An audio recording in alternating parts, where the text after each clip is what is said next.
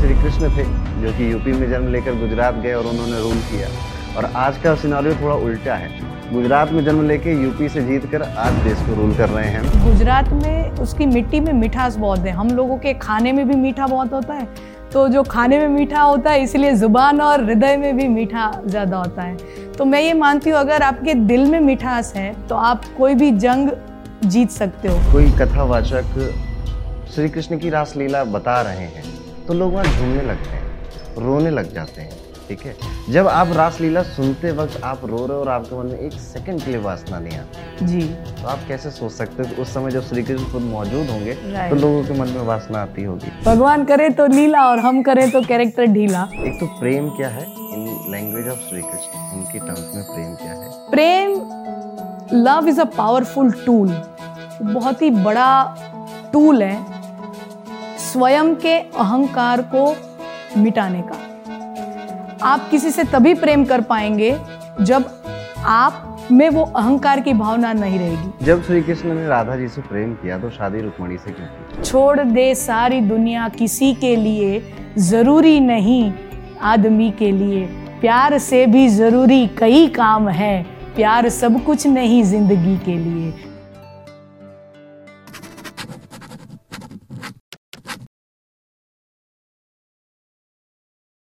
Hello and welcome to the Arun Pandit show और अभी तक आपने हमारे पॉडकास्ट में कई सारे अलग अलग जॉनर के गेस्ट को देखा जिसमें हॉरर स्टोरी सुनाने वाले भी थे ऑथर भी थे टीचर भी थे। और आज इसी श्रृंखला को आगे बढ़ाते हुए हमारे साथ जुड़े हैं गुजरात की भूमि से एक स्पिरिचुअल लीडर जो कि प्रोफेशनल क्रिकेट भी खेल चुकी हैं और कॉरपोरेट में भी अच्छा खासा टाइम बिता चुकी हैं।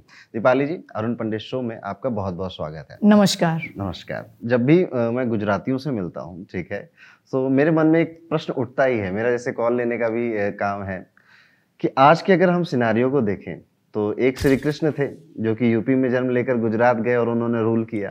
और आज का सिनारियो थोड़ा उल्टा है। गुजरात में जन्म लेके यूपी से जीत कर आज देश को रूल कर रहे हैं हमारे प्राइम मिनिस्टर। और सिर्फ़ प्राइम मिनिस्टर की बात नहीं है, जितने भी बड़े बड़े आपके बिजनेसमैन अडानी, अंबानी, अमित शाह जी, ये सब भी गुजरात की धरती में तो उस मिट्टी में ऐसा क्या अलग है? उस मिट्टी से मैं भी आती हूँ और बहुत गर्व महसूस होता है कि भगवान ने जन्म तो यूपी में लिया। वैसे तो पूरा भारतवर्ष आर्यवर्त हमारे लिए एक है। तो हमारे लिए ऐसा वो नहीं होना चाहिए कि ये हमारा राज्य, वो हमारा राज्य। लेकिन फिर भी जिस प्रदेश से हम आते हैं, उसकी थोड़ी अस्मिता हमें गर्वान्वित करती है। तो मैं, मेरा ऐसा मानना है कि गुजरात में उसकी मिट्टी में मिठास बहुत है। हम लोगों के खाने में भी मीठा बहुत होता है। तो जो खाने में मीठा होता है, इसलिए ज़ुबान और हृदय में भी मीठा ज़्यादा होता है। तो मैं ये मानती हूँ, अगर आपके दिल में मिठास है तो आप कोई भी जंग जीत सकते हो। किसी का भी दिल जीत सकते हो। और ये जो मीठापन है गुजरातियों का, वो व्यापार में भी काम आता है। कारोबार, व्यापार और चाहे वो राजनीति हो, हर क्षेत्र में दिल का मीठा होना, हृदय में मीठापन होना, ये गुजरातियों की खासियत है।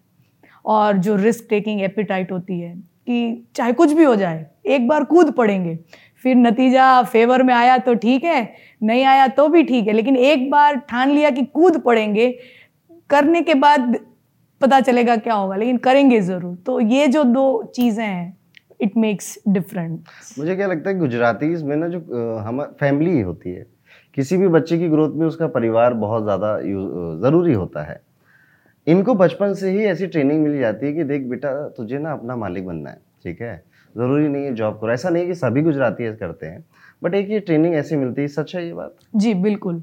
अगर हम अपने परिवार में, मैं, अब मेरे अपने परिवार में बात करूँ तो पूरा हमारा पूरा खानदान even my extended family everyone is into business तो वो तालीमी बचपन से आसपास का वातावरण ही ऐसा होता है कि बच्चा देखेगा तो सोचेगा ही और हमारे यहाँ एक कहावत होती है गुजराती में मैं गुजराती में ही बोलूँगी कि धंधो नानो छे पण मारो छे। मतलब अपना काम छोटा है लेकिन वो मेरा है। तो वो जो मेरा काम है उसमें जो गौरव है उसमें जो अस्मिता है वो मैं मानती हूँ कि किसी और के लिए काम करने में देखिए बुराई कोई किसी चीज़ में नहीं है वो भी अच्छी बात है अपनी जगह। लेकिन जो अपना काम होता है ये रोज़गार हम किसी और को दें वो एक भावना हमेशा रहती है कि रोज़गार लेने से ज़्यादा रोज़गार किसी और को हम दें वो भावना ज़्यादा रहती है मैं गुजरातियों में। किसी किसी टीचर थे कोई ज्योग्राफी के टीचर थे वो मुझे बता रहे मतलब वीडियो देखा था मैंने उनका कि गुजरात एक ऐसा स्टेट है कि अगर इसको अलग भी हटा दिया जाए ना तो ये अपने आप में कंट्री बन सकता है। बिल्कुल। इसमें अपने पोर्ट्स हैं अपने बिज़नेस पर्सन हैं अपनी पूरी एक इकोनॉमी चल रही है फाइनेंस के बेसिस पे और शायद इलेक्ट्रिसिटी में भी गुजरात सबसे ज़्यादा कंट्रीब्यूट करता है पूरी कंट्री में। आज ही की न्यूज़ है। गुजरात के जो गृह मंत्री हर्ष संघवी की एक बहुत अच्छा उन्होंने मैसेज दिया है सबको कि गुजरात में एक न्यूक्लियर पावर प्लांट है वो अपनी फुल कैपेसिटी में रन हो रहा है। सो so, ये सारी चीज़ें हमको दिखाता है कि एक देश को आगे बढ़ने के लिए जो फ्यूल चाहिए जो इंजन चाहिए not in terms of resources वो तो चाहिए ही चाहिए लेकिन जो आत्मबल और स्पिरिट जो चाहिए ना, किसी देश को अगर आप आप पूरी दुनिया में, पूरे ग्लोबली देख लें, जो नेशन आगे है, वो एंटरप्रेन्योरल स्पिरिट से ही आगे है। कोई रोज़गार से एम्प्लॉयमेंट से कोई देश बड़ा नहीं बन सकता। तो मैं ये मानती हूँ कि हमारे देश में कुछ ऐसे राज्य हैं जिन्हों में एंटरप्रेन्योरल स्पिरिट बहुत है। पंजाब फॉर एग्जांपल उसमें भी बहुत वो शक्ति है। तो ये जो सारे कुछ राज्य हैं, कर्नाटक, गुजरात, पंजाब और बहुत सारे अलग अलग राज्य जिनका मैं नाम नहीं ले रही हूँ, इसका मतलब ये नहीं है कि वो इस गौर विकास यात्रा में उनका कोई योगदान नहीं। लेकिन ये सारे जो मिलकर अभी हमारे देश के लिए जो काम कर रहे हैं, ये सारे राज्य, वो बहुत ही काबिल ताद है। आपने ऑन्टरप्रेन्योर स्किल्स की बात करी, आपने बात करी कि हाँ एक रिस्क टेकिंग एपिटाइट होना चाहिए और हमारे प्रधानमंत्री भी कहीं उन्होंने एक बार स्टेटमेंट दिया था कि पकौड़े बेचो ठीक है? गवर्नमेंट जॉब अगर नहीं लग रही है आपकी सो so, आप इसी तरफ़ इशारा करना चाहते हैं? वो बहुत ही कंट्रोवर्शियल स्टेटमेंट बन गया था। ट्विटर पे आप देखेंगे ना जब मोदी जी ने बोला था कि पकोड़े बेचो हम्म, हम्म। लोगों ने बहुत ही उसको नीचा मज़ाक उड़ाया वो कि ये क्या पकोड़े बेचना। आप हमारे राजकोट में चले जहाँ मैं रहती हूँ वो कोई बड़ा अहमदाबाद सूरत जितना बड़ा शहर नहीं है। हम्म, हम्म। तीस चालीस लाख लोग रहते हैं वो छोटा शहर माना जाता है। हम्म, तीस पच्चीस तीस लाख लोग रहते हैं।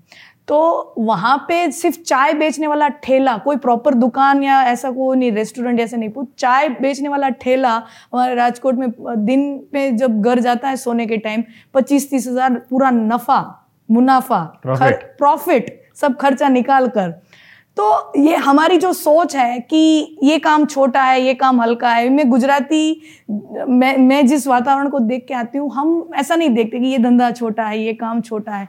एक आप पेंसिल भी बना रहे हो दिखने में छोटी एक दो रुपए की चीज़ है लेकिन आप उसका व्याप अगर बढ़ाते हो तो वो छोटी सी चीज़ आपको करोड़ों रुपए कमा सकती है। तो ये जो माइंडसेट हमें चेंज करने की चीज़ है वो जो बड़ी पत, मुझे तो तब भी वो बात खटकी थी कि पकौड़ा पकोड़े को क्यों नीचा देखते हो? आप पकोड़े वाले को पूछो कितना कमाते सो अल्टीमेटली हमारा ये एम होना चाहिए कि हम अपनी लाइफ कैसे बेहतर बनाएँ हमारे आसपास की लाइफ हमारी सोसाइटी की लाइफ कैसे बेहतर बनाएँ। If we earn more we will pay more tax तो ऑटोमेटिकली देश का विकास होगा कोई भी काम हो। कहीं ना कहीं दीपाली जी जो जो आपने बात बोली ना बड़ी सटीक बोली कि माइंडसेट का खेल है। आप पच्चीस हज़ार में एसी में बैठकर पूरे महीने काम करोगे आपकी इज़्ज़त मिलेगी। हाँ। बट अगर आप ढाई लाख कमा के कोई स्टॉल चला रहे हो तो उसमें आपको इज़्ज़त नहीं मिल रही है। तो कहीं ना कहीं देश को ये माइंडसेट बदलने की बहुत ज़्यादा ज़रूरत है। और ज़रूरी नहीं ठेले और स्टॉल और यह पकौड़ा ये एक ऐसा बोला जाता है कि आपके दिल में चोट लगे। हाँ। ठीक है? और वो चोट इस वजह से लगे कि भाई मालिक बनो। क्योंकि हम सब जानते हैं। अभी आपको यूथ बहुत देखता है कि सरकार के पास सरकारी नौकरियाँ लिमिटेड है। जी। और वो नहीं बढ़ने वाली वो टाइम के साथ घटेंगी ही घटेंगी। तो अगर गवर्नमेंट आपको ये सिग्नल ना दे कि भाई कुछ ऐसा करो कि चार लोग और तुम्हारे साथ जॉब कर सकें तो काम नहीं चलेगा। ये रियलिटी है हार्श रियलिटी है। बात यूथ की चली है दीपाली जी बात गुजरात की चली है प्राइम मिनिस्टर की चली है तो मेरा आपसे एक चीज़ पूछना ये है कि आप as a cricketer professional level पे आपने क्रिकेट खेला। और आपने कॉरपोरेट का लाइव भी एक देखा वो भी लंबे टाइम तक देखा और अभी आप पाँच सात साल से स्पिरिचुअल कथावाचक के लाइन में हो। बड़ी वैरायटी है इस पूरे करियर फ़ील्ड में ठीक है? इन सब में से क्या आपने सबको एंजॉय किया? या अभी जो कर रहे हो इसी को प्यार करते हो?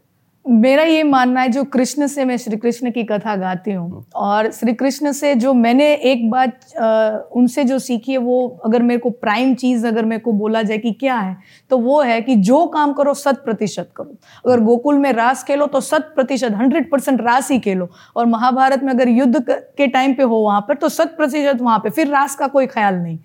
तो उस हिसाब से मैंने अपना जीवन मंत्र उसको बनाया कि जब मैं क्रिकेट खेली तो ऐसा लगा कि लाइफ में क्रिकेट के अलावा कुछ चीज़ एग्जिस्ट ही नहीं करती। ना फैमिली है ना कुछ है बस क्रिकेट ही एग्जिट करता है और कुछ एग्जिस्ट ही नहीं करता। uh, बहुत ही कम uh, बहुत छोटी थी मैं सेकेंड थर्ड स्टैंडर्ड में। तब से मेरी इनफॉर्मल कोचिंग स्टार्ट हुई थी क्रिकेट की और उसके बाद बहुत पैशन था कि नहीं मुझे नेशनल लेवल पर इंटरनेशनल लेवल पर खेलना ही है। तो फिर डिस्ट्रिक्ट हुआ फिर स्टेट लेवल हुआ फिर प्रभु कृपा से नेशनल खुद की मेहनत प्रभु कृपा दोनों नेशनल भी अचीव किया वो सब किया। आ, मैं कुछ सेवन्थ या एट्थ ग्रेड में होंगी जब मेरी फॉर्मल कोचिंग क्रिकेट की चालू हुई थी। तो तब तो ऐसा था कि पूरा जो लाइफ है वही क्रिकेट है। फिर उसके बाद विद ग्रेस ऑफ़ गॉड मैं हमेशा से स्टडी में भी अच्छी थी। तो वो हमेशा वो खींचा हो रहता था कि खेलें या पढ़ें खेलें या पढ़ें। जो टीचर्स होते हैं वो पढ़ो पढ़ो पढ़ो में खींचते थे लेकिन अंदर की आवाज़ क्रिकेट लेकिन मैं जहाँ तक हो सके बैलेंस किया। आ, फिर एमबीए हुआ। एमबीए का नेचुरल कोर्स ऑफ़ प्रोग्रेशन होता है कि एक कॉरपोरेट प्लेसमेंट होता है। तो वो भी बहुत अच्छे से एंजॉय किया। भारत भर में अलग अलग जगहों पे गुजरात फिर पंजाब उत्तराखंड हिमाचल प्रदेश यहाँ पे अलग अलग प्रोजेक्ट्स पर असाइन हुई मैं और अलग अलग प्रोजेक्ट्स पर काम किया। गवर्नमेंट प्रोजेक्ट्स के साथ मैंने काम किए कुछ। वो वो भी बहुत अच्छा लगा। लेकिन जो इनर कॉलिंग थी वो स्पिरिचुअल जो जर्नी थी मेरी बचपन से आ, हमारा पूरा परिवार वो पारिवारिक माहौल की बदौलत थी। तो ऐसा नहीं था कि ये कोई मैंने कोई करियर पॉइंट ऑफ़ व्यू से मैंने कभी ये स्पिरिचुअलिटी को लिया हो। okay. लेकिन जब जो जिस फ़ेज़ में थी, जैसे स्पोर्ट्स का फ़ेज़ था, फिर स्टडी का फ़ेज़ था, फिर कॉरपोरेट का फ़ेज़ था, उस हर फ़ेज़ में कोई एक एलिमेंट जो मेरा हमेशा साथ उसने मेरा दिया, वो मेरी स्पिरिचुअलिटी था। तो फिर अंदर से ऐसी भावना हमेशा से थी। ऐसा नहीं कि वो कभी स्विच ऑन हुआ या कभी अचानक से जा गया ऐसा कभी नहीं था। लेकिन कॉरपोरेट में काम करते करते लोगों को मेरी स्टोरीज इवन हमारे बोर्ड रूम में या कोई पावर पॉइंट प्रेजेंटेशन चल रही है कोई बजट की बात चल रही है कोई ब्रांडिंग की बात चल रही है और मैं, मैं रामायण महाभारत को रिलेट करके अपनी प्रेजेंटेशन देती थी कॉरपोरेट की अपने काम की।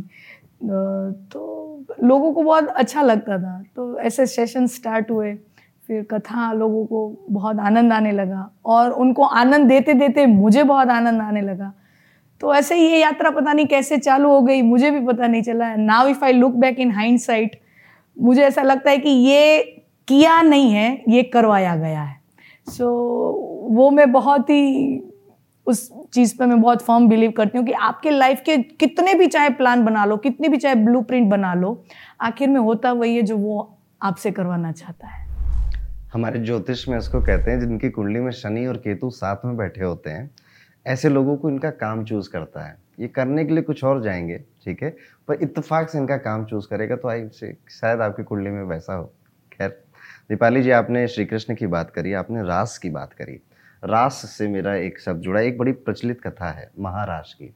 जब भगवान शंकर सम्मिलित हुए थे श्री कृष्ण के रास में एक तो मैं वो कथा आपसे सुनना चाहूँगा ठीक आपके अंदाज में। दूसरी चीज़ है आ, मुझे ये डिफरेंस या फिर हमारी ऑडियंस को आप ये डिफरेंस समझाएँ। रास क्या होता है और वासना क्या होती है? व्हाट इज़ द डिफरेंस वो बारीक लाइन क्या है? भागवत में जो रास की बात रास का वर्णन मुख्य भागवत में आता है। भागवत जो श्री कृष्ण का एक वैष्णव ग्रंथ है जिसमें श्री कृष्ण की बाल लीला। श्री कृष्ण के लिए हमें चार मुख्य ग्रंथ मिलते हैं। एक होता है भागवत पुराण एक होता है महाभारत जिसमें श्री कृष्ण का बड़ा रोल है। हरिवंश पुराण और विष्णु पुराण। इस चार ग्रंथों में श्री कृष्ण का चरित्र बृहद विस्तार में और कोई बहुत सारे ग्रंथ है, लेकिन ये चार मेन ग्रंथ आप पकड़ लीजिए, जिसमें श्री कृष्ण का चरित्र अलग अलग आयामों द्वारा दर्शित किया गया है। उसमें भी महाभारत और भागवत दोनों की तुलना करें तो दोनों को लिखा है श्री व्यास जी ने। व्यास मुनि ने दोनों को लिखा है। लिखने वाला सेम है। रचयिता एक ही है, लेकिन दोनों का भाव अलग है। जो महाभारत में श्री कृष्ण है, वो पॉलिटिकल स्कॉलर है, वो एक राजनैतिज्ञ है, वो एक राजाधिराज है, वो राजा है। लेकिन जो भागवत के श्री कृष्ण है, वो माखन चोर है, वो चित्त चोर है, माखन चोर है, जो गोपियों के साथ रास रचाते हैं, जो बंसी बजाते हैं। भागवत के कृष्ण वो है। और भागवत में बड़ा सुंदर प्रसंग आता है भगवान बंसी बजा के गोपियों को आह्वान करते हैं कि आप आइए, आमंत्रित करते हैं कि आप मेरे साथ रास रचाइए। तो बड़े प्रश्न उठते हैं कि भगवान आधी रात को वो वर्णन है शरद पूर्णिमा की आधी रात को भगवान ने गोपियों को बंसी बजा के वेणु गीत पूरा प्रसंग आता है सुंदर सा।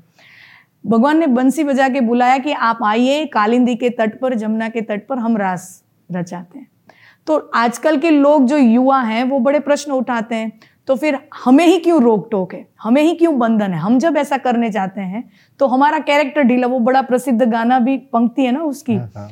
भगवान करे ढीला है, हाँ, है, हाँ। भगवान करे तो लीला और हम करें तो कैरेक्टर ढीला। लेकिन हम जो ढीला और लीला के बीच की जो बड़ी सी लाइन है वो भूल जाते हैं। वो बड़ी लाइन क्या है? आपने बड़ी सुंदर बात की। रास और वासना। जो यमुना तट पर शरद पूर्णिमा की रात को जो रास हुआ वो दो शरीरों के बीच का नृत्य नहीं है। रास मतलब हम क्या है? आजकल जो गरबा या डांडिया वो सब खेलते हैं, वो नाचते हैं, उसी को रास बोलते हैं। भागवत में जो रास का वर्णन है, वो चित्र तो ऐसे बताते हैं कि एक एक कान एक एक गोपी एक एक कन्हैया एक एक गोपी, वो सही है, ठीक है। लेकिन भागवत का आध्यात्मिक दृष्टि से अगर रास का मतलब समझा जाए तो वो क्या कहते हैं? जब कोई स्त्री स्त्री न रहे, रास रचते समय गोपियाँ स्त्री नहीं हैं और श्री कृष्ण पुरुष नहीं है, जब देह का भाव ही चला जाए और तुम एकाकार हो जाओ उसे रास कहते हैं। I am I am not the body I am not the body I am the atman I am the ब्रह्मन मैं आत्मा हूँ, वो जो भाव आए, वो रास कहते हैं। तो जो श्री कृष्ण के साथ गोपियों का रास वाला भाव है, उसमें गोपियाँ अपने देह को भूलकर, मैं स्वयं कृष्ण हूँ। मैं कृष्ण से जुदा नहीं हूँ, मैं स्वयं कृष्ण ही हूँ। उस भूमिका के ऊपर आकर वो नृत्य कर रही, वो रास का भाव है। और जो वासना है, जो अमूमन हम आज सोसाइटी में देखते हैं वो क्या भाव है कि एक देह दूसरे देह के ऊपर हावी हो जाना चाहता है, उससे कुछ पाना चाहता है। वो वासना हुई। यहाँ पर तो देह भाव ही नहीं है। तो ये भागवत का बड़ा डिस्टिंक्टिव फीचर है, रास और वासना का। मैं इसमें बस एक दो लाइन और ऐड करना चाहूँगा। हमने कई सारे वो देखे हैं जिसमें भजन हो रहा है या कोई कथावाचक श्री कृष्ण की रासलीला बता रहे हैं तो लोग वहाँ झूमने लगते हैं रोने लग जाते हैं ठीक है? जब आप रासलीला सुनते वक्त आप रो रहे हो और आपके मन में एक सेकंड के लिए वासना नहीं आती है जी। तो आप कैसे सोच सकते हो कि उस समय जब श्री कृष्ण खुद मौजूद होंगे तो लोगों के मन में वासना आती होगी? तो इस तरह से ये डिफरेंस है बहुत अच्छा। और मैं तो एक बात इसमें और भी ऐड करना चाहूँगी दुनिया में बहुत सारे धर्म हैं दुनिया में आप मान लीजिए मुख्य मेन दस धर्म है, इस्लाम है क्रिश्चियनिटी है यहूदी है चाइना में हम चले जाएँ तो ताओ वगैरह बौद्ध, बुद्धिज़्म जैनिज़्म बहुत सारे धर्म हैं। लेकिन जो सनातन धर्म की जो खूबी है इन यूएसपी जो हम बोलें खासियत जो बोले, वो ये है कि ये एक लौता ऐसा धर्म है जहाँ पर अध्यात्म को आध्यात्मिक अध्यात्म के साथ नृत्य जुड़ा है अध्यात्म के साथ संगीत जुड़ा है। एक लौता ऐसा धर्म है जो ये कल्पना करता है कि भगवान ऐसा सीरियस हो, ऐसा ज़रूरी नहीं है। भगवान भी नाचता हो, भगवान बांसुरी बजाता हो, नाचने वाला भगवान। ये पूरी दुनिया में एक लौता ऐसा धर्म है जिसने ये परिकल्पना की है कि भगवान कोई सीरियस फिगर नहीं है। भगवान भी मुस्कुराता है, नाचता है, गाता है, खेलता है। भगवान हमसे बड़ा नहीं, वो हमारा भाई है, वो हमारे पिता समान है। और ये बात OMG मूवी में भी बहुत अच्छे से समझाई गई है, जो पहले वाली OMG मूवी आई थी कि जब हम भगवान को ऐसा एक फिगर देखते हैं ना कि यार ये तो हमारी पहुँच के बाहर हैं तो हम उनसे कनेक्शन कम फील करते हैं। लेकिन वेन हम देखेंगे कि वो एक गाइडिंग फोर्स है, वो एक एंजल हैं जो कि हमारे जैसे हैं, हमारे साथ है तो उनका जो पूरा वृत्तांत हमको मिलता है, चाहे वो रामचरित मानस हो, चाहे भागवत हो उसमें हम ये रिलेट करते हैं कि हमारा एक जीवन कैसे जीना चाहिए। जैसे रामचरित मानस में पूरा हमको ये समझाया गया कि एक आइडियल बेटा कैसा होना चाहिए, एक आइडियल पिता कैसा होना चाहिए, एक माँ का रोल कैसा होना चाहिए, एक भाई कैसा होना चाहिए, एक भक्त हनुमान जी की तरह होना चाहिए। तो एक आइडियलिज्म वहाँ पे प्रस्तुत किया गया हमें। उस जमाने में शायद उसकी ज़रूरत थी। फिर एक ज़माना बदलता है, फिर कृष्ण की ज़रूरत पड़ी। कृष्ण कहते हैं कि भाई, बहुत सीधा बन के भी काम नहीं चलेगा, ठीक है? थोड़ा टेढ़ा भी बनना पड़ेगा। ईंट का जवाब पत्थर से देना भी आना चाहिए। ये सब श्री कृष्ण ने अपनी कथाओं में बताया या उनके जीवन से हमको पता चला जिसने हमें फिर कलयुग के लिए तैयार करा। तो ये कहा जाता है कि श्री राम हमको आदर्श सिखा कर गए इसलिए वो मर्यादा पुरुषोत्तम है। और श्री कृष्ण एक कूटनीति सिखा कर गए जो कि आगे कलयुग में फॉलो होती है। ठीक है? आप इसको एग्री करेंगे? अ, भगवान ये बड़ी सुंदर अवधारणा है कि भगवान मानव रूप में आते हैं। तो आपने इस आपने जो पूरी वृतांत बताया उसमें से मुझे दो तीन क्वेश्चन मिले वो दो तीन चीज़ों को मैं एड्रेस करना चाहती हूँ। पहली चीज़ आपने ये बोली स्टेप बाय स्टेप हम पूरा उसको कवर करते हैं। पहली चीज़ आपने ये बताई कि अर्जुन का वो मित्र है द्रौपदी का सखा है यशोदा माँ का बेटा है लाला है राधिका का श्री राधिका रानी का प्रेमी है। तो इस हिसाब से हमने भगवान को एक ऐसा कल्ट फिगर या कोई कोई बाहरी आयाम का एक फिगर छोड़कर हमारी लाइफ से जुड़ा हुआ मेरा भाई मेरा मित्र माय लवर माय हस्बैंड उस नाते से हमने भगवान को जोड़ा है। uh, तो ये बड़ा मानवीयकरण भगवान का मानवीयकरण ह्यूमनाइजेशन ऑफ़ गॉड ये बड़ी सुंदर बात है। वो हम हमारे सनातन वैदिक धर्म के अलावा कहीं देखने को नहीं मिलती। दूसरी बात आपने जो बोली कि जिस समय जैसी उपयोगिता मानव समाज की रचना के लिए जो चीज़ उपयोगिता वाली है, वैसा आदर्श स्थापित करने के लिए ईश्वर अवतार लेते हैं। पहले भगवान ने नियम बनाए और नियम में खुद रहे। राम का जो चरित्र है, वो नियमों से बंधा हुआ है। तो अंश तो एक ही है, राम कहो या कृष्ण कहो, है तो विष्णु के अवतार ही। ये बड़ी सुंदर बात है कि कृष्ण का क्या है? श्री कृष्ण ने क्या किया है? नियम जब चाहे, तोड़े भी हैं। जब लगे कि नियम तोड़ने से धर्म की रक्षा होती है, तब श्री कृष्ण ने नियम तोड़ने से बिल्कुल अचकचाए नहीं हिचकिचाए नहीं तोड़े हैं। लेकिन नियम तोड़ने से पहले सबसे पहली रिक्वायरमेंट ये होती है, आप नियम को जानो और उस नियम में बंधो, उस नियम का पालन करो और फिर समझो कि ये नियम बेकार है, फिर तोड़ो। उसे बगावत कहते हैं, उसे क्रांति कहते हैं। और आप फॉर द नेम से अगर सिर्फ़ आप तोड़ने के लिए नियम तोड़ रहे हो तो उसको केओस बोलते हैं।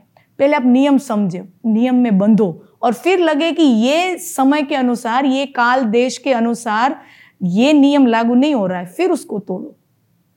तो वो बहुत ही ज़रूरी होता है कि नियम तोड़ने के लिए नियम जानना ज़रूरी है। तो श्री राम ने नियम बनाए, नियम में रहे, और श्री कृष्ण ने नियम तोड़े और फिर नए नियम स्थापित किए।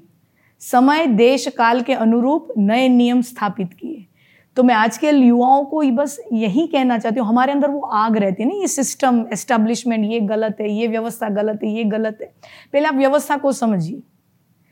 बोलते ना शादी एक व्यवस्था जैसे फॉर एग्ज़ाम्पल आज के युवा शादी एक व्यवस्था बहुत बिगड़ी हुई व्यवस्था है आज के युग में काम की नहीं है you know don't believe in this marriage institution ठीक है पहले आप ये इंस्टीट्यूशन को समझो। फिर आपको लगे कि गलत है तो ठीक है फिर तो इसके अलावा और क्या ऑल्टरनेट है? चलो शादी गलत है ऑल्टरनेट बताओ। लिव इन रिलेशनशिप उसके भी मैं हज़ार लफड़े आपको बता सकती हूँ। उसके हज़ार प्रॉब्लम बता सकते हो। इसलिए ज़रूरी है किसी नियम को इंस्टीट्यूशन को आप तोड़ो। मनाई नहीं है। हमारे भगवान ने खुद तोड़ा है। इंस्टीट्यूशन नियम को तोड़ो लेकिन उसका बेटर अल्टरनेटिव आप समाज को दो। वरना सिर्फ़ फॉर द नेम से तोड़ने के लिए आगे मत बढ़ो। आपने हमारी राधा रानी का नाम लिया ठीक है? आ, एक बड़ा ही कॉमन सा क्वेश्चन उठकर आता है कि राधा कृष्ण है कहीं रुक्मणी कृष्ण नहीं है। तो राधा को क्यों छोड़ा? और राधा जी कौन थी? वो कहाँ चली गई? श्री कृष्ण की जो आपका वृंदावन के वृतांत के बाद नहीं मिलता राधा जी का इतना वर्णन। आप थोड़ा उस पर रोशनी डालें। राधा जी का वर्णन वैसे भागवत जी में भी नहीं मिलता। बट ऐसा मतलब नहीं है कि भागवत में कहीं राधा नहीं है। श्री कृष्ण के लिए निरंतर चीर प्रतीक्षा उसका नाम राधा है। और आपने बड़ी प्यारी बात की कि अगर इतना ही गाढ़ा प्रेम था, इतना ही गहरा प्रेम था तो छोड़ने की क्या ज़रूरत थी? द्वारिका में बसे और बहुत सारा विवाह रचाया, वो भी एक नहीं। अष्टपटरानी और उसके ऊपर भी सोलह हज़ार एक सौ। सोलह हज़ार एक सौ आठ अगर पत्नियाँ हैं तो अगर राधा जी को भी साथ लिया होता तो उसमें कोई गलत बात नहीं थी, कोई दिक्कत नहीं आती थी। लेकिन हम पूरा अगर कृष्ण चरित्र अगर पढ़ें और उसमें डीप डाइव करें, उस चरित्र के अंदर तो जहाँ पे प्रेम होता है ना, वो इंसान को बहुत फुलफिल पूर्ण महसूस कराता है। प्रेम, भाव जब हम महसूस करते हैं, तब दुनिया में और कुछ ज़रूरी है, ऐसा हमें नहीं लगता। और दुनिया में कहीं और कुछ अधूरा है, या दुनिया में और कुछ कहीं गलत है, वो भी ऐसा नहीं लगता। हम तो लगता है हमारी लाइफ फुलफिल्ड है, पूरी है। लेकिन श्री कृष्ण की नियति अलग है। श्री कृष्ण की नियति क्या है? उनको धर्म स्थापना करनी है। धर्म की रक्षा करनी है, धर्म की स्थापना करनी है और आर्यवर्त, पूरे आर्यवर्त पर एक प्रभाव छोड़ना है। तो आगे जाके उनको बड़े काम करने उनकी नियति में लिखा हुआ है। अगर प्रेम भाव में ही व्यक्ति रचा पचा रहे, रम्य रहे तो फिर अपनी ड्यूटी जो है फॉर द लार्जर सोसाइटी के प्रति जो अपनी ड्यूटी है, जैसे मैंने बताया कि जब हम प्रेम, आपने भी हर किसी ने अनुभव किया होगा, जब हम प्रेम में होते हैं, तब हम अपने आप को पूरा महसूस करते हैं। और अपनी ज़िंदगी में और कुछ चाहिए ही नहीं ऐसा फील करते हैं। लेकिन श्री कृष्ण को बहुत कुछ चाहिए था बहुत कुछ देना था। और सिर्फ़ अगर राधा रानी के प्रति ही अपना प्रेम अगर पूर्ण समर्पित रहते तो फिर जो पूरा जो इतना काम करना था फिर हस्तिनापुर में जाना था आ, कितना सारा काम करना था। नरकासुर भोमासुर जरासन इन सब का खत्म करना था ये सब फिर कैसे होता? तो एक होता है लव एंड एक होता है ड्यूटी हमारे आज के सैनिक भी क्या करते हैं? जो सिपाही पे बॉर्डर पे होते हैं, वो अपनी ड्यूटी के लिए अपना प्यार, अपनी फैमिली कुर्बान करते हैं। तो अगर एक बड़ा अहदा आपको मिला है, बड़ी जवाबदारी मिली है, बड़ी रिस्पॉन्सिबिलिटी मिलती है तो त्याग के बिना नहीं मिलती तो त्याग करना पड़ता है। कहते हैं कि श्री कृष्ण काफ़ी बिज़ी हैं, ठीक है? और आपने भी कहा कि वो हेक्टिक माहौल था उनका, वहाँ पे उनको जाना था ड्यूटी निभानी थी। आज भी कभी कहीं ना कहीं तो बहुत व्यस्त होंगे। इसीलिए हम लोग राधे राधे बोलते हैं ठीक है? कि श्री कृष्ण शायद ना आए बुलाने पे पर अगर आप राधे राधे बोलोगे तो उनको सुन के ज़रूर चले आएँगे। तो ये भी एक सेंस है जिसको और वृंदावन में आप चले जाइए वहाँ पे व्रज में आज भी चले जाइए गोकुल वगैरह में। वहाँ पे आप देखेंगे लोग बोलते हैं प्रेम से बाके बिहारी की जय वगैरह सब बोलते हैं प्रेम से बोलते हैं श्रद्धा से बोलते हैं लेकिन सबके मुख पर राधे राधे होता है। अगर दो रिक्शा और बाइक एक दूसरे से टकराएगी ना तो पहले राधे राधे बोलेंगे फिर झगड़ेंगे। ऐसा मान ऐसा मैंने देखा हुआ है वातावरण। राधे राधे क्यों बोलते हैं? तो जब श्री कृष्ण तो गोकुल छोड़कर वृंदावन छोड़कर मथुरा चले गए फिर द्वारका चले गए फिर वृंदावन वासी को गोकुल वासी को किसने संभाला?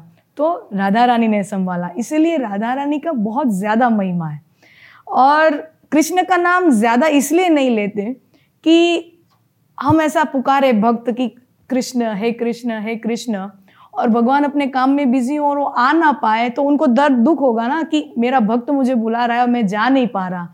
तो हम पुकार करें और वो आ ना पाए, उसका दर्द उनको ना हो, इसलिए हमने कृष्ण नाम लेना छोड़ दिया, हम राधे राधे बोलते हैं। तो बड़े सुंदर अलग अलग भाव है लोगों के। काफ़ी खूबसूरती से आपने आंसर दिया है। मेरे दो प्रश्न यहाँ पर आपसे हैं। एक तो प्रेम क्या है? In language of Shri Krishna उनकी टर्म्स में प्रेम क्या है? दूसरा क्वेश्चन मेरा यहाँ पर यह है कि श्री कृष्ण की जब हम भक्ति करते हैं जब हम पूजा करते हैं ठीक है? देर आर मैनी पीपल ठीक है पता नहीं आपके पास आए या नहीं आए जो श्री कृष्ण को एज अ हस्बैंड या एज अ पार्टनर इमेजिन करने लग जाते हैं। जिस वजह से उनकी पर्सनल लाइफ में मे भी प्रॉब्लम आ रही है। तो ये प्रेम श्री कृष्ण से प्रेम Shri Krishna is my husband my partner ये पूरी जर्नी के बारे में थोड़ा बताइए। सबसे पहले हम प्रेम के बारे में बात करेंगे। बड़ा प्यारा विषय है प्रेम। प्रेम शब्द ही प्यारा है। आ, मैं अपनी लाइफ में जितना जितनी कम आयु में जितनी अल्पमति में जितनी कम समझ में मैं जो समझ पाई हूँ प्रेम तो बहुत पूरी ज़िंदगी खपा दो समर्पित कर दो फिर भी ना समझ आए ऐसा गहन तत्व है। लेकिन जो मुझे थोड़ा बहुत प्रेम love is a powerful tool.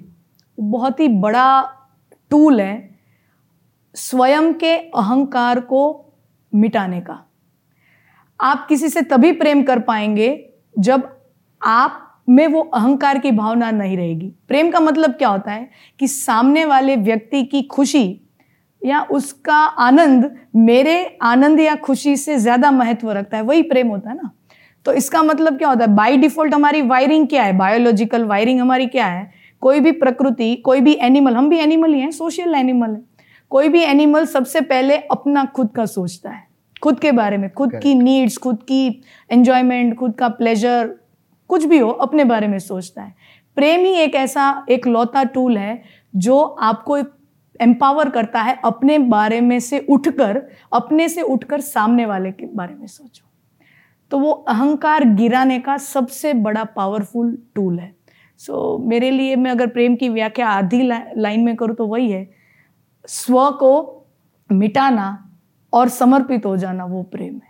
और आपने बड़ी एक सुंदर बात कही कि आ, बड़ी सारी युवतियाँ श्री कृष्ण को अपने प्रेमी के रूप में या अपने हस्बैंड के रूप में पति रूप में उनका देखिए being a woman being a lady मैं आपको एक इंसाइट देती हूँ। हम लड़कियों के हृदय के इंसाइट्स देती हूँ।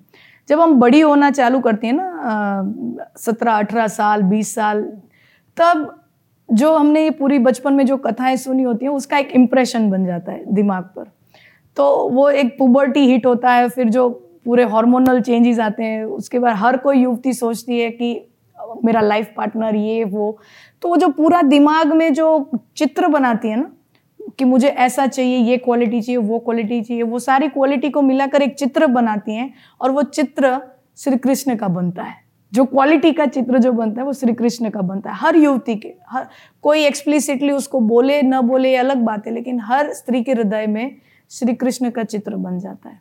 तो प्रेमी या पति के रूप में चयन करती है तब तो तक ठीक है लेकिन जब विवाह हो जाता है फिर थोड़ा कॉन्फ्लिक्ट देखने को मिलता है कभी बार। तो ये जो भक्ति है, मैं ये बोलती हूँ काफ़ी लोग बोलते हैं कि जो भक्ति का जो भाव है, वो हमारी सांसारिक जवाबदारियों से हमें विमुख कर देता है, उनसे हमें विरुद्ध कर देता है। मैं ये कहती हूँ कि भक्ति का जो भाव है, वो हमें एम्पावर करता है, हमारी सांसारिक जवाबदारी, हमारी सांसारिक जो जिम्मेदारियाँ हैं, वो ज़्यादा निष्ठापूर्वक निभाने में। बाकी जो वृत्ति होती है, वो बड़ी इंडिविजुअलिस्टिक होती है। अब किसी को जम ही नहीं रहा अपने फैमिली सेटअप में, वो अलग बात है। लेकिन भक्ति कभी आपको अपने परिवार से विमुख नहीं करती, वो आपके परिवार से आपको उल्टा जोड़े रखती है। मैं अपने अगर परिवार की, मैं अपने पर्सनल अगर मैं व्यक्तिक जीवन की बात करूँ तो हमारे सब में पाँच छः जन का हमारा परिवार है। हमारे सब में कॉमन क्या है? हम, कोई हमारी माता है, कोई हमारे पिता है, वो सब ठीक है। बायोलॉजिकल रिलेशंस ठीक है। लेकिन सब हम साथ में मिलकर सामूहिक एक इष्ट देव को भजते हैं, उससे हमारा पारिवारिक माहौल हम एक दूसरे से और करीब आ जाते हैं। तो आप श्री कृष्ण को पति या पत्नी दोनों मिलकर अपना इष्ट मानकर, आपका श्री कृष्ण के साथ तो संबंध गहरा होगा ही होगा, आपका एक दूसरे के साथ भी संबंध और गहरा होगा। तो आप श्री कृष्ण को एक माध्यम बनाइए, एक ज़रिया बनाइए, उन तक पहुँचने का भी और एक दूसरे तक पहुँचने का भी। दीपाली जी, एक बड़ा ही कॉमन क्वेश्चन है और मैंने इसके कई सारे आंसर भी सुने हैं, पर अभी तक ऐसा कुछ नहीं मिला कि हाँ ये सेटिस्फैक्ट्री है। कि जब श्री कृष्ण ने राधा जी से प्रेम किया तो शादी रुक्मणी से क्यों की? प्रेम करना बहुत ही प्राकृतिक, प्रेम हो जाना बड़ी प्राकृतिक घटना है। वो अपने आप से हो जाती, बोलते ना, प्रेम किया नहीं जाता, हो जाता है। प्रेम हो जाना प्राकृतिक घटना है, लेकिन प्रेम को पाना वो नियति है। नियति में होता है तो ही प्रेम मिलता है। और नियति से परे ईश्वर भी नहीं हम ऐसा बोलते हैं। तो हाँ ईश्वर भी जब मानव रूप में आता है तो जो भी मानव को जो भी सहना पड़ता है, दुख, सुख, नियति के बंधन में तो नियति से परे ईश्वर भी नहीं है। और नियति में नहीं था श्री राधा जी को पाना। और एक वो भी तत्व है। और दूसरा अगर श्री कृष्ण के चरित्र में अगर हम डीप डाइव करें तो बहुत सुनने को मिलता है कि बड़ी कथाएँ भी हैं। कि भगवान गोकुल को छोड़कर मथुरा में आए फिर कंस वध किया और फिर द्वारिका आए। वहाँ पे अष्टपटराणी श्री रुक्मिणी जी सत्यभामा जी और अष्टपटराणी और ऊपर से सोलह हज़ार एक सौ रानियाँ और। तो सोलह हज़ार एक सौ आठ पत्नी अगर हैं तो एक सौ नौवीं अगर भी हो जाती तो भी कोई दिक्कत नहीं था। एक पत्नी और राधा जी हो जाती तो कोई दिक्कत नहीं था। जी। लेकिन ये क्यों नहीं हुआ ये प्रश्न? इतिहास में बारंबार पूछा गया है कि ये क्यों नहीं हुआ श्री कृष्ण और राधा का विवाह। और जो मैं श्री कृष्ण के चरित्र को जितना भी समझ पाई हूँ श्री कृष्ण की नियति क्या है? वो किस लिए आए हैं? उन, उनका निर्माण किस हेतु के लिए हुआ है? तो हो धर्म संस्थापनार्थाय संभवामी युगे युगे। भगवान ने स्वयं कहा है कि धर्म की स्थापना के लिए जब जब ज़रूरत पड़ेगी मुझे आना है। तो जब आए हैं पूर्णावतार श्री कृष्ण अवतार लेकर, धर्म की स्थापना वो नियति है। काम है धर्म की स्थापना। और राधा जी से है पूर्ण प्रेम। और जो प्रेम एक ऐसा भाव है, प्रेम एक ऐसी घटना है, जब जीवन में होती है, तब जीवन पूर्ण सा लगता है। जीवन में कुछ कमी है, जीवन में कुछ अधूरप है, जीवन में कुछ कमी सी खलिश है, ऐसा नहीं लगता। जीवन फुलफिल्ड लगता है। और अगर तुम्हें कहीं पे कुछ कमी ही नहीं लगेगी, तुम सुधार क्या करोगे? कुछ सुधारने के लिए पहला तो खटकना चाहिए ना कि गलत है, कुछ कमी है, यहाँ पे मुझे ये पूरा करना है। लेकिन प्रेम का जो भाव है, वो इंसान को, व्यक्ति को पूर्ण बना देता है। उस भाव के परे दूसरी दुनिया है, वो हम देखना भूल जाते हैं। अगर श्री कृष्ण वही प्रेम में रमे रहते, वही प्रेम भाव में रमे रहते तो फिर उनका जो बड़ा हेतु है, जो उनकी बड़ी लार्जर ड्यूटी है for the society for the samaj, वो शायद पीछे रह जाती। तो श्री कृष्ण ने अपनी ड्यूटी को आगे रखा और अपनी जो निजी जीवन में जो अपना प्रेम है, निजी जीवन का जो आनंद है, उसको पीछे रखा और अपने दायित्व को आगे रखा। तो ये जो घटना है कि प्रेम और दायित्व में जो हमेशा हर किसी युवा के जीवन में कभी ना कभी ऐसा मौका आता है कि एक तरफ़ होता है करियर और एक होता, एक तरफ़ होता है प्यार। फिर वो माता पिता के लिए भी हो जाए, किसी लड़की या पुरुष के लिए हो जाए, कोई होता ना कि माता पिता को छोड़कर करियर नहीं बनाना है कहीं जाकर। या बहुत सारे रीज़न है, किसी लड़की को या किसी लड़के को छोड़कर करियर नहीं बनाना है। तो ये हमेशा खींचाव रहता है, करियर और प्रेम। तब उस दोनों में से क्या चुनना है, वो श्री कृष्ण हमें बताते हैं। अगर हमारा करियर, हमारी जो नियति है, वो सिर्फ़ हमारे ही इर्द गिर्द घूम रही है तो फिर हम चूज़ करेंगे प्रेम। लेकिन कोई व्यक्ति उसका नज़रिया, उसका दृष्टिकोण सिर्फ़ मैं पर नहीं रुकता, उसके दृष्टिकोण में मेरे अलावा भी पूरी समाज है और अपना जीवन, पूरी समाज को समर्पित करना चाहते हैं, अगर वो अपना जीवन का वो दृष्टिकोण है तो फिर उसको दायित्व को आगे रखकर प्रेम को पीछे छोड़ना पड़ेगा। छोड़ दे सारी दुनिया किसी के लिए, ज़रूरी नहीं आदमी के लिए। प्यार से भी ज़रूरी कई काम है, प्यार सब कुछ नहीं ज़िंदगी के लिए। छोड़ दे सारी दुनिया किसी के लिए। और जो पूरी जो श्री कृष्ण का चरित्र देखो, श्री राधा जी को पीछे छोड़ा, उनको साथ में नहीं ले गए। राधा जी को देह से पीछे छोड़ा, दिल से पीछे नहीं छोड़ा, जहाँ भी गए अपने हृदय में वो स्मरण, कथाएँ बहुत सारी हम सुनते हैं कि द्वारिका के महल में पूरा राजभवन सोने की द्वारका, सोने का महल है।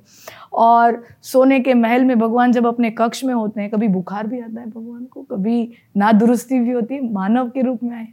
तब जब बुखार आता है ना, तब आप देखना हमें आज भी कितने भी हम बड़े हो जाए, जब बहुत बुखार आएगा, तब ये ठीक नहीं। तो हृदय के सबसे नज़दीक जो होगा, अगर किसी के लिए माँ है तो माँ ही निकलेगा। भले माँ ज़िंदा हो ना हो माँ। भले पत्नी सेवा कर रही हो, लेकिन निकलेगा माँ। तो श्री कृष्ण के हृदय के नज़दीक सबसे ज़्यादा कौन है? राधा जी। कथाएँ हैं। द्वारिका के महल में जब बीमार पड़ते हैं, तब मुख में राधा राधा राधा निकलता है नींद में। सारी पत्नियाँ अष्टभारिया सब सोचती हम इतनी सेवा कर रहे हैं, हम कोई कसर नहीं छोड़ रहे हैं भगवान की बहुत सेवा कर रहे हैं। भगवान राधा जी, क्योंकि प्यार है, प्रेम है। विवाह और प्रेम में जीत हमेशा विवाह की हो जाती है। तो प्रेम का पलड़ा, चाहे आप नियति ने उस इंसान को अपने पति या पत्नी के रूप में आपके जीवन में रखा हो या ना रखा हो, लेकिन उसका स्मरण व्यक्ति अपने हृदय से नहीं जाने दे सकता। और बड़ी सुंदर सी वो पंक्ति भी है, खुशबू आती रहे दूर से ही सही, पास में हो चमन, कोई कम तो नहीं। चाँद सबके नसीब में नहीं है, लेकिन एक दिया बहुत है रोशनी के लिए। छोड़ दे सारी दुनिया किसी के लिए। ये मुनासिब नहीं आदमी के लिए। प्यार से भी ज़रूरी कई काम है। प्यार सब कुछ नहीं ज़िंदगी के लिए। काफ़ी बढ़िया था।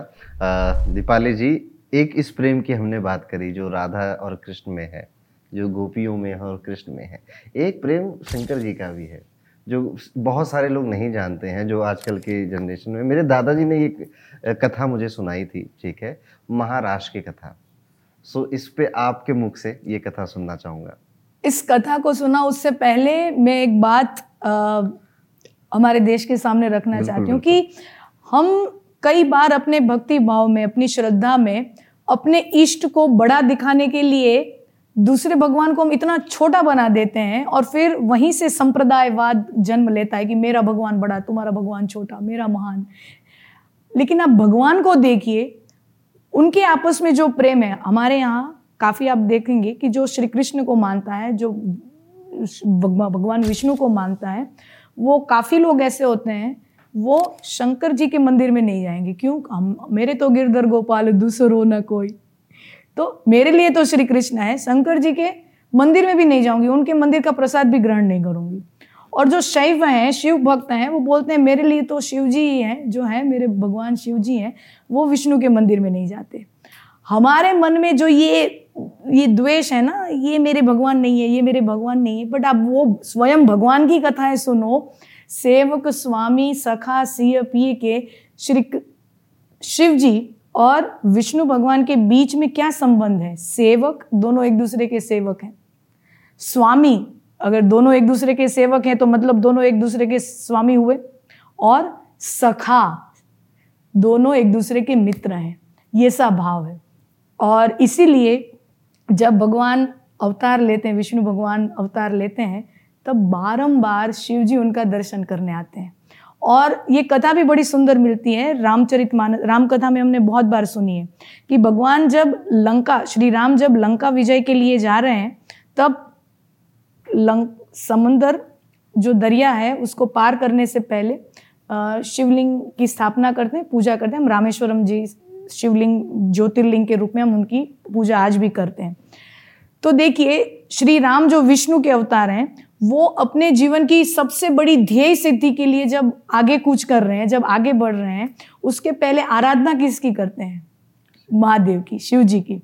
तो शिव जी क्या सोचते हैं कि मेरे भगवान, मेरे इष्ट, मेरे सखा जो इतना बड़ा काम करने के लिए मेरी आराधना करते हैं तो मैं किस रूप में उनकी सहायता करूँ? तब वो हनुमान जी के रूप में शंकर, सुवन केसरी नंदन तो शिव जी स्वयं शंकर सुवन हनुमान जी के रूप में श्री राम का साथ निभाने उनकी सेवा में लग जाते हैं। तो ये जो अरस परस का जो एक दूसरे के लिए स्नेह है जो भक्ति भाव है एक दूसरे का उनसे हमें प्रेरणा लेनी चाहिए कि अगर हमारे इष्ट भी एक दूसरे में इतना प्रेम रखते हैं तो हमें भी थोड़ा आदर प्रेम रखना चाहिए। और बड़ी सुंदर सी कथा है कि शरद पूर्णिमा को जब महारास हुआ, गोपियों और श्री कृष्ण के मध्य, वो रास भगवान ने कैलाश में देखकर बैठे हुए देखा। पार्वती जी बगल में बैठी हुई हैं और सुंदर सा महारास। फिर वो महारास का दर्शन करके पार्वती जी को लगा कि ये तो मुझे भी ज्वाइन करना चाहिए। होता है ना, कोई अपीलिंग सा, कोई फन पार्टी हो तो लगे ना कि हमें भी जाना चाहिए। तो पार्वती जी को लगा कि नहीं, ये तो हमें भी ज्वाइन करना चाहिए महाराज वो भी जाने लगी। पूर्णिमा की रात्रि को जब भी महाराज हो तब वो जाने लगी। अब शिव जी अकेले कैलाश में बैठे हैं ऊपर से देख रहे हैं ये लोग कितना आनंद ले रहे हैं। एक दिन आता है जब शिव जी पार्वती जी को कहते हैं देवी हे भवानी आप हर पूर्णिमा को जाती हैं और महाराज का आनंद लेती हैं मुझे भी वो आनंद चाहिए। पार्वती जी ने मना कर दिया no entry for any male male only Shri Krishna. और ऐसा करके मना व्यंग है सुंदर सा कि ऐसा करके मना कर देती हैं कि पुरुष तो श्री कृष्ण उसके अलावा और कोई पुरुष? नो एंट्री बोला तो मुझे आप स्त्री वेश में ले जाइए। पुरुष को एंट्री है ठीक है? हम अपना पुरुषत्व को छुपा कर स्त्री रूप धारण करके चलते हैं। पर पार्वती जी बोली बट वो ठीक है लेकिन वहाँ पर तांडव नहीं चलता। वहाँ पर रास करना होता है। और तांडव की आपको प्रैक्टिस आपको तो तांडव की प्रैक्टिस है आपको रास की प्रैक्टिस नहीं है। तो बोले, इसका ट्यूशन लेना पड़ेगा। और वो ट्यूशन लेते कथा है पूरा एक महीना ट्यूशन लिया है पार्वती जी से। पार्वती जी ने सिखाया है रास, और पूरा एक महीने का तीस दिन की अवधि पूरी होने, ट्यूशन की अवधि पूरी हो जाने के बाद शिव जी पूर्ण रूप से वो रास के लिए तैयार हो जाते हैं, और फिर वो पूर्णिमा की रात्रि होती है। तब पार्वती जी स्वयं महादेव को सजाती हैं, साड़ी पहनाई है, हाथ में कंगन डाले हैं पूरे कानों में, पूरा जो सोलह सिंगार जो होता है एक स्त्री का, पूरे उस रूप में शिव जी को तैयार किया और कहा, आप चल तो रहे वहाँ पे नृत्य करिएगा, सब करिएगा, आनंद लीजिएगा, लेकिन गाना मत, क्योंकि रास रास हो रहा है तो रास करते करते सब गाएँगे। गाना मत, क्योंकि आपका बाह्य रूप बदला है। गाएँगे तो आवाज़ पता चल जाएगी तो बोलते गाना मत, चुप रहना, कुछ भी हो जाए, बोलना नहीं और मैं जहाँ बोलूँ, वहाँ पे खड़े रह के आपको रास करना है। ऐसी कथा है और शिव जी और पार्वती जी आए हैं, पूर्णिमा की रात्रि, यमुना तट किनारा है और भगवान ने वेणुनाद किया है, बांसुरी बजाई है। सारी गोपियाँ आई शिव जी स्त्री रूप में और पार्वती जी आई हैं। महारास शुरू हुआ और श्री कृष्ण के समीप राधा जी हैं। और श्री कृष्ण बोलते हैं, राधा जी को, हे राधे, ये कोई नई स्त्री, कोई नई गोपी आई है क्या? और राधा जी देखती है, समझ, लीला है, भगवान की लीला है। समझ तो जाते हैं कि ये गोपी यहाँ की नहीं है, कैलाश की गुफा से आई है। और फिर भगवान ने बोला, आप लीला कर रहे हैं तो हम आपकी लीला में सम्मिलित हो रहे हैं। और महाराज चला चला चला। पार्वती जी, वो होता है ना अमूमन, जब कोई भी सामाजिक कार्यक्रम में जाते हैं तो पत्नियाँ अपने पति को बहुत सिखा के जाती हैं ऐसा नहीं करना है वैसा नहीं करना है ऐसा नहीं करना है ऐसा नहीं खाना ऐसा नहीं बैठना कोनी का वो करके वो करके शिव जी क्या है अपने तन्मयता में आ जाते हैं। तो पार्वती जी उनको शांत रखने की बड़ी कोशिश करती है बोल रहे हैं कि लास्ट राउंड में खेलो अंदर मत जाओ लास्ट राउंड में खेलो। और ऐसा होते होते वर्णन तो बहुत लंबा है व ऐसा होते होते शिव जी अपना देह भान खो चुके हैं हम कहाँ खड़े हैं वो वो भान खो चुके हैं। और बाहर के राउंड से एंटर होते होते होते होते होते होते श्री कृष्ण जहाँ पे खड़े हैं उनके अगल बगल में इतनी तन्मयता से इतना भाव विभोर होकर नृत्य करते हैं कि शरीर से सारी जो उपवस्त्र है वो गिर जाता है और प्रभु अपने जो आ, मूल रूप में दर्शन देते हैं। और एक बड़ी सुंदर कथा है कि तब शिव मतलब हरि और हर दोनों ने मिलकर नृत्य किया था। और हमारे देश में आप दक्षिण भारत में चले जाइए वहाँ पर आपको हरिहर संप्रदाय मिलता है। okay. तो हरि और हर दोनों के मिलन का जो एक संप्रदाय है उसकी बड़ी महिमा है। अयप्पा और ये जो पूरी जो सभ्यता है वो हरिहर संप्रदाय से जुड़ी हुई है उसकी भी बड़ी रोचक कथाएँ हैं। तो हरि और हर दोनों का मिलन। अभी भी कहीं जैसे इंडिया में ऐसा भी कल्ट है जो जहाँ पे पुरुष साड़ी पहनकर और मेकअप कर कर भगवान कृष्ण की भक्ति करते हैं। जी मैंने भी सुना हुआ है। ये शायद आई गेस मैंने सुना हुआ है मुझे एग्जैक्ट लोकेशन नहीं पता मैंने सुना हुआ है ये चीज़ आप सही बोल रहे हैं। हाँ, ये वहाँ पे शायद कोलकाता साइड में ही है ठीक है जहाँ पर अब ये बहुत कम है मतलब एक सेक्ट है एक समझ लीजिए तीस पचास लोग ही हैं जो इस चीज़ को प्रैक्टिस करते हैं। इसकी कथा जुड़ी रामकृष्ण परमहंस से याद आया मुझे हाँ। ठीक है रामकृष्ण परमहंस खोज रहे थे, मुझे भगवान देखना है, ठीक है? मुझे ईश्वर के दर्शन करने तो लोगों ने कहा कि इस्लाम कर लो, इस्लाम में अल्लाह है, वो भी भगवान उनके दर्शन, वो उन्होंने वो भी ट्राई किया। लोगों ने कहा, एक काम करो, भक्ति कर लो, भक्ति भक्ति में मिल जाते हैं भगवान। उनका, ठीक है, भक्ति भी ट्राई कर लें। किसी ने कहा, तंत्र कर लो, तंत्र से मिल जाएँगे भगवान। उनका, ये भी कर लेते हैं। किसी ने कहा, बौद्धिज्म कर लो। हर तरह के लोगों ने तरह तरह की चीज़ें रामकृष्ण परमहंस से कहीं कि आप भगवान को मिलना है तो अलग अलग रास्ते हैं, वो सब पे चले। घूमते घूमते घूमते वो पहुँचे इस सेक्ट में जहाँ पर श्री कृष्ण की भक्ति की जाती थी एक नारी वेश में। तो उन्होंने नारी वेश किया। और जैसे आपने कहा ना कि जब हम किसी चीज़ में पैशनेट हो जाते हैं और हमें इतना आनंद आता है, हम अपना अस्तित्व भूल जाते हैं, मॉडर्न एज में ये एग्ज़ाम्पल रामकृष्ण परमहंस ने सेट किया। जी, मैं अपनी कथाओं में बारंबार ये कोट करती हूँ कि हमने शुरुआत ही वहीं से की थी, रास क्या है? अपने देह को भूल जाना वो रास है।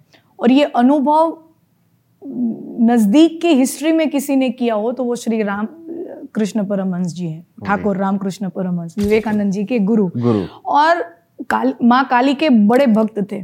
और कहते थे कि माँ काली की उपासना करते करते भक्ति करते करते वो अपने शरीर का भान खो चुके थे और उनके जो नज़दीक के अनुयायी जो उनके भक्तगण सेवकगण वो ऐसा बोलते थे कि वो इतने माँ के रूप से एकाकार हो चुके थे उनकी चाल भी बदल गई थी। Yes. जैसे स्त्री चलती है वैसे Correct. उनकी चाल हो गई थी। ऐसा एक रूप अपने इष्ट के साथ जिसकी हम भक्ति करते हैं। ये बिल्कुल आप मैं उसी पे आ रहा था कि उनकी चाल बदल गई वो एक महिला कि महिला पुरुष की चाल अलग अलग हाँ, होती है। आप फ़र्क जी, जी, बता जी. सकते हैं। तो उनकी चाल बदल गई। कुछ दिन बाद देखा गया तो उनकी मेंस्ट्रुएशन स्टार्ट हो गई। और ये भी नेट पे मिलता है ठीक है? तो ये वही चीज़ है कि नारी भाव। अपने देश के भाव से ऊपर उठकर वो रास का अनुभव है। आपने कभी ऐसा कुछ अनुभव किया है कि आप इस शरीर को भूल गए हो? हम रास करते तब बहुत अनुभव किया है कि हम जब हम गरबा करते हैं माता जी की हाँ। उपासना करते हैं ना तो हमारे क्या होता है उपवा गुजरात में उपवास तो खैर भारत भर में होता है माता जी का। जैसे नवरात्रि में गुजरात में क्या होता है हम गरबा करते हैं। शक्ति उपासना में पूरे भारत भर में शक्ति उपासना होती है। और अब तो गरबा भी बहुत ही पॉपुलर हो चुका है। हर जगह पूरे भारत भर में विश्व भर में होने लगा है। लेकिन उसका क्या है हेतु क्या है नवरात्रि का? नौ दिन शक्ति की उपासना। उपासना करते, व्रत करके जब हम वो गरबा खेलते हैं ना, तब तीन चार घंटे का पूरा एक सेशन रहता है गरबा का। तीस चालीस मिनट तक आपको कुछ फील नहीं होता। आपको लगेगा कि, चलो, हम खेल रहे हैं, आनंद कर रहे हैं, मित्रों के साथ, परिवार के साथ, वो। लेकिन जिसमें अगर स्टेमिना है और डट कर रहा पचास साठ मिनट के अबोव लगातार लगातार, और अगर उसके मन में साधना का भाव है, व्यक्ति के मन में साधना का भाव है तो वो भूल जाता है वो ट्रांस में चला जाता है। वो ट्रांस मैंने अनुभव किया है गरबा खेलते समय। तो जो हम बोलते हैं ना कि आपने कभी शरीर से परे होने का अनुभव किया है कुछ क्षणों के लिए तो कुछ क्षणों के लिए गरबा का जो सबसे ऊँची भूमिका हो जाती है साधना की तब वो अनुभव कुछ लम्हों के लिए बट वो ट्रांस में आप चले जाते हैं। तब कुछ लगता ही नहीं हम कहाँ हैं बस आनंद आनंद आनंद। ट्रांस ये शब्द ना ये आजकल ना जो लोग गलत कॉनोटेशन से लेते हैं। ये जैसे जो लोग हाँ जी, कंज्यूम करते हैं वो ट्रांस में जाने के लिए करते हैं। और कहते हैं कि ये तो भगवान शंकर भी लिया करते थे। तो फिर मैं कहता हूँ तो जहर भी पिया करते थे। हाँ। ठीक है? किसी को अपनाओ तो पूरा अपनाओ। जी बिल्कुल। सो so, ये अ, हमारे जैसे कथाओं में कई जगह वर्णन मिला है कि भगवान शंकर का भाँग का या सोम रस का देवताओं का पीने का वारुणी देवी का। तो ये क्या कुछ तरीका है कि हाँ नशे से भी आप उधर पहुँच सकते हो?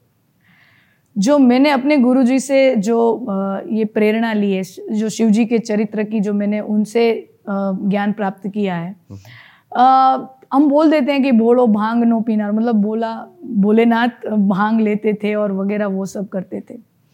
अ, जो मैंने शिव पुराण और जो कथाएँ जो मैंने पढ़ी हैं शास्त्र पढ़े हैं उनमें मैंने शिव जी का एक भी ऐसा वर्णन नहीं पढ़ा है जो अगर मैं प्योर शास्त्र की बात करूँ कि शिव जी ने कहीं पे ऐसा नशा किया हो या कुछ ऐसे नशीले द्रव्य का पायपान किया हो। अगर मैं प्योर, टेक्निकली, ग्रामेटिकली शास्त्र की बात करूँ तो मुझे एक भी चीज़ वहाँ पे ऐसी नहीं मिलती। ये कुछ चीज़ें लोक कथाओं के माध्यम से हर चीज़ जुड़ती जाती है और लोग क्या कन्वीनियंस अपने मन मुताबिक जो होता है और शिव जी का एक रूप है वहाँ पर जहाँ बोलते हैं कि शिव जी को शराब चढ़ाई जाती है। शिव जी का एक मंदिर भैरव जी। तो वहाँ पर मदिरा उनको चढ़ाई जाती है तो अगर हम पुराने समय में मैंने अपने दादाजी से सुना था पुराने समय में लोग अपने जीवन में जो निजी जीवन में कोई व्यसन हो गया जिसका कोई गुलाम हो गया शिकार हो गया और उससे वो इजात पाना चाहता है छूटना चाहता है लेकिन वो छूट नहीं पा रहा हम्म। तो वो क्या करेगा? वो वो मंदिर में जाकर संकल्प लेगा कि आज से मैंने ये मदिरा आपको चढ़ा दी है और अब से मैं इसका ग्रहण नहीं करूँगा। क्योंकि जो शास्त्र में भी वर्णन है जो एक बार शिव निर्माल्य हो जाता है वो आप नहीं ले सकते।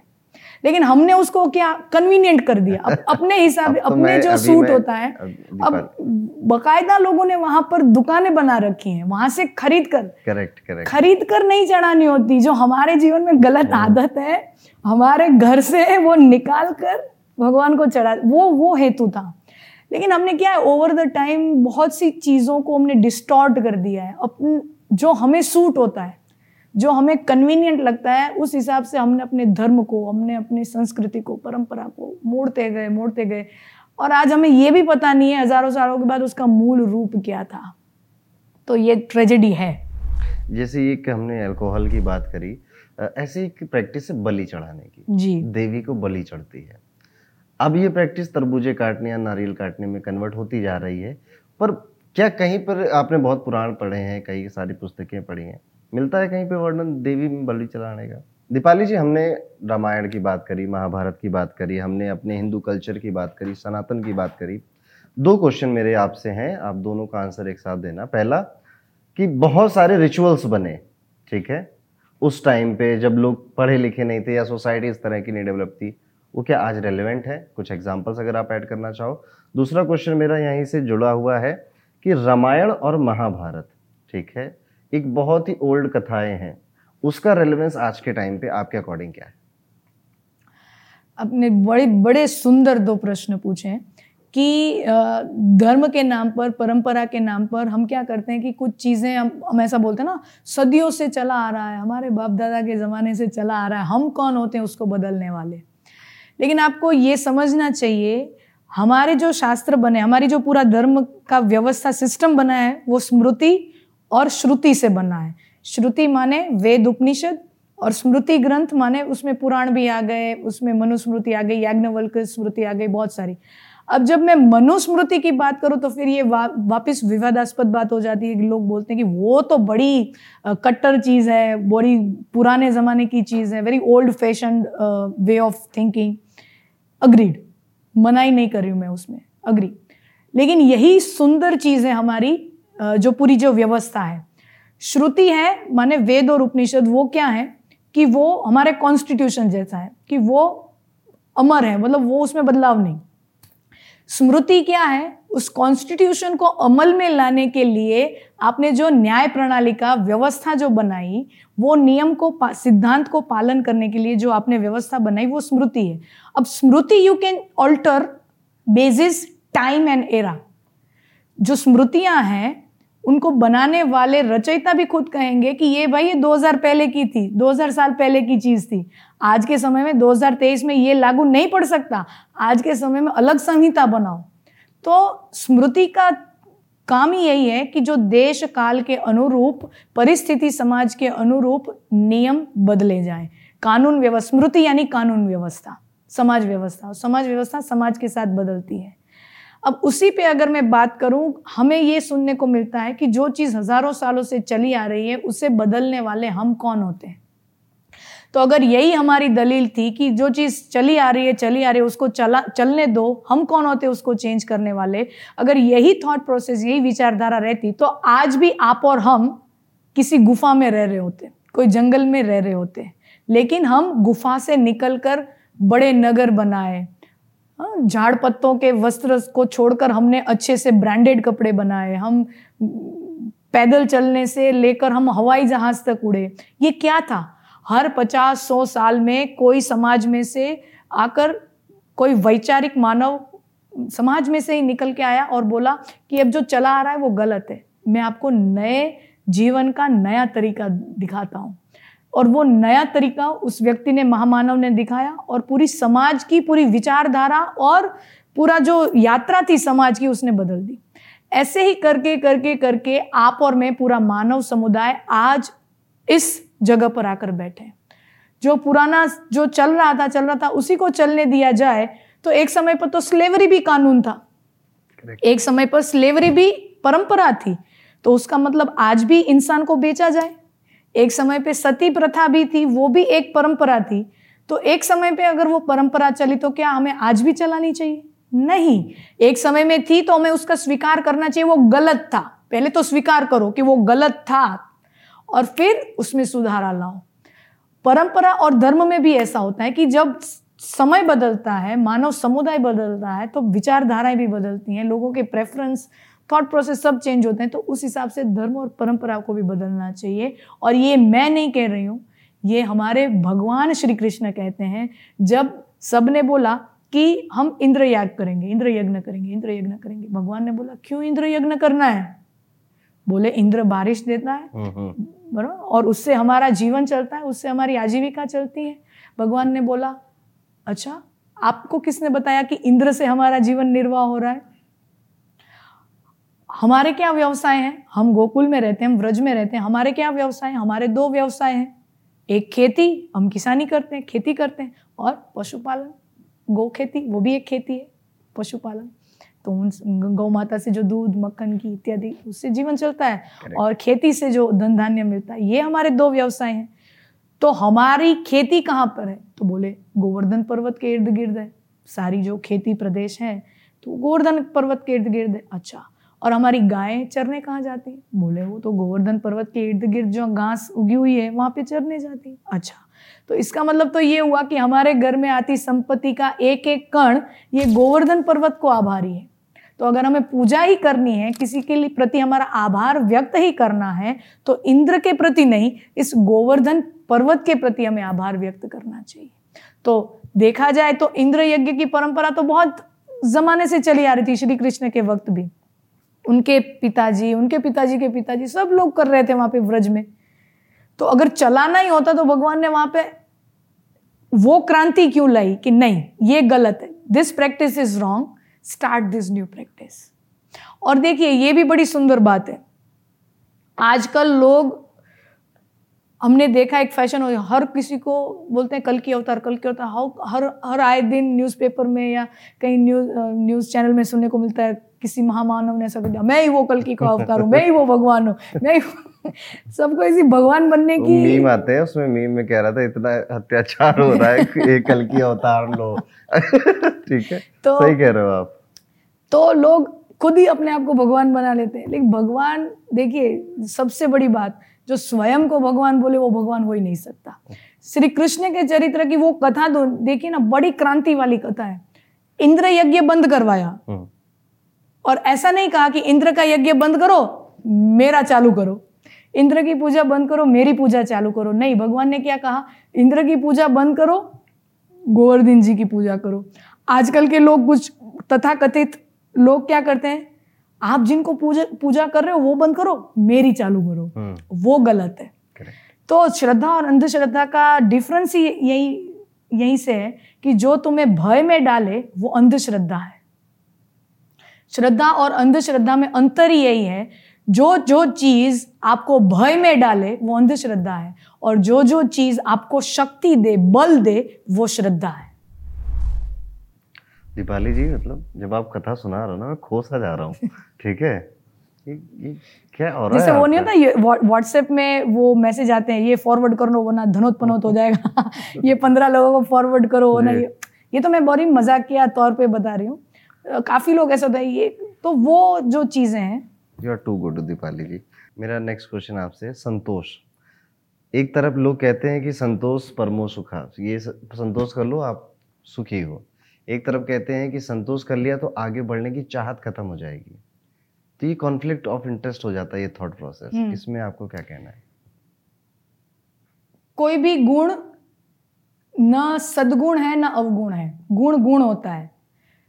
उस व्यक्ति को धारण कौन करता है उस पर वो डिपेंड करता है कि वो गुण बनेगा या अवगुण बनेगा असंतुष्टा द्विजा नष्टा संतुष्टया साच महत એટલે यानी जो वैरागी है जो साधु पुरुष है वो अगर असंतोषी हुआ तो वो मर जाएगा मतलब उसका नाश हो जाएगा नष्ट हो जाएगा बर्बाद पतन हो जाएगा लेकिन जो अगर राजा है व्यापारी है वो अगर संतोषी हो जाएगा तो वो नष्ट हो जाएगा। तो हम क्या है? इसीलिए हमारा आध्यात्म की जो प्रक, पूरी प्रक्रिया ही वही है। पहले हम क्या है वो जाने। मे, मेरा का मेरे मे, वॉट इज़ माई एसेंस मेरा गुण क्या है? मेरा स्वभाव क्या है? उसके अकॉर्डिंग हर चीज़ लागू होती है। अगर मैं व्यापारी हूँ तो डेफिनेटली संतोष मेरे लिए हानिकारक है। अगर मैं राजा हूँ तो संतोष मेरे लिए हानिकारक है। लेकिन अगर मैं वैरागी हूँ तो असंतोष मेरे लिए हानिकारक है। Okay. तो हम क्या है उसके मुताबिक चीज़ें डिसाइड होती हैं। आपकी कोई ख्वाहिश है दीपाली जी जो रह गई हो? पता नहीं पूरी होती जाती है ऐसा कोई खलिश महसूस नहीं होती। बहुत अच्छा। यहाँ पर हम अपने पॉडकास्ट को एंड करेंगे दीपाली जी के साथ। ट्रस्ट मी दोस्तों, इनके पास बहुत सारी नॉलेज इन्होंने बहुत स्टडी करी है, इन्होंने बहुत सारे कथा वाचन भी किए हैं और इनके साथ मेरी बात आज इस पॉडकास्ट में अधूरी रह गई है। हम इनको ज़रूर दोबारा करेंगे इनवाइट और दीपाली जी, अब आपको आना पड़ेगा हमारे गेस्ट के लिए। और आप लोग मुझे कमेंट सेक्शन में ये बताएँगे जब दीपाली जी दोबारा आएँगी तो आप इनसे किन क्वेश्चन के आंसर ढूंढना चाहते हो? आपकी पर्सनल लाइफ से हो सकते हैं, या फिर आपके स्पिरिचुअल लाइफ के रिलेटेड कोई भी क्वेश्चन हो सकते हैं, वो हम दीपाली जी के सामने रखेंगे। Thank you so much Deepali ji. आभार, मुझे आपके साथ संवाद करके बड़ा आनंद आया।